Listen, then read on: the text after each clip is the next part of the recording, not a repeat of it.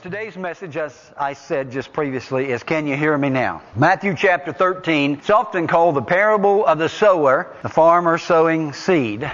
I like the title, Can You Hear Me Now? because remember that cell phone commercial where the guy would say, Can you hear me now? Can you hear me now? Obviously, it's about reception. Are you receiving the signal? So, I have a message to bring to you this morning. How is your reception? Can you hear me now? As we study this parable of Jesus this morning, we're going to discover that there are four types of hearers. Four types of hearers, illustrated in the parable by the four types of soil. I wonder if anybody can help me out just a minute this morning and recall from memory the four types of soil. See if you remember these. There are the pathway, or as some uh, may call the, the byway or something, soil. There is the rocky soil. There is the thorny soil. And then there is the what? The good soil. And so this morning, the question that I pose for you is can you hear me now?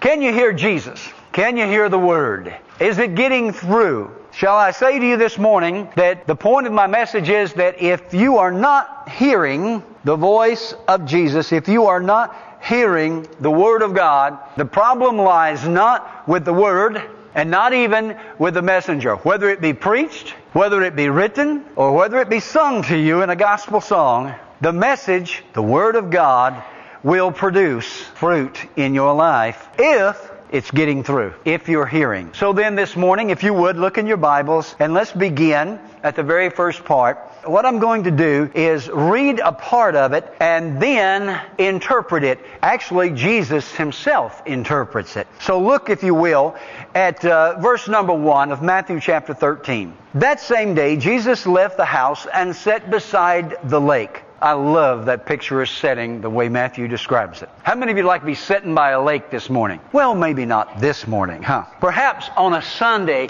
when it's warmer. A large crowd, a large crowd soon gathered around him, so he got into a boat. Then he sat there and taught as the people stood on the shore. He told many stories in the form of parables, such as this one.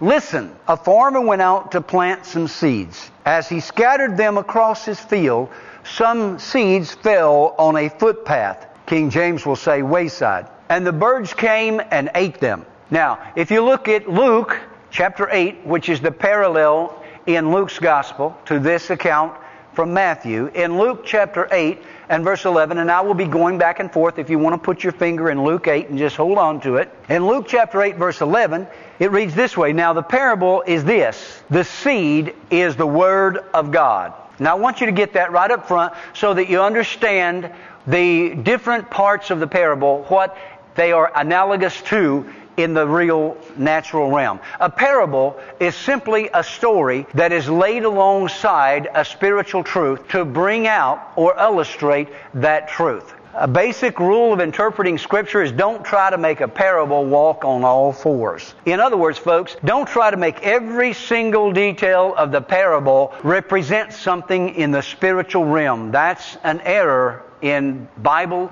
exegesis or interpretation. Go for the central main thought. The rest of it is just furnishings to make for a good story.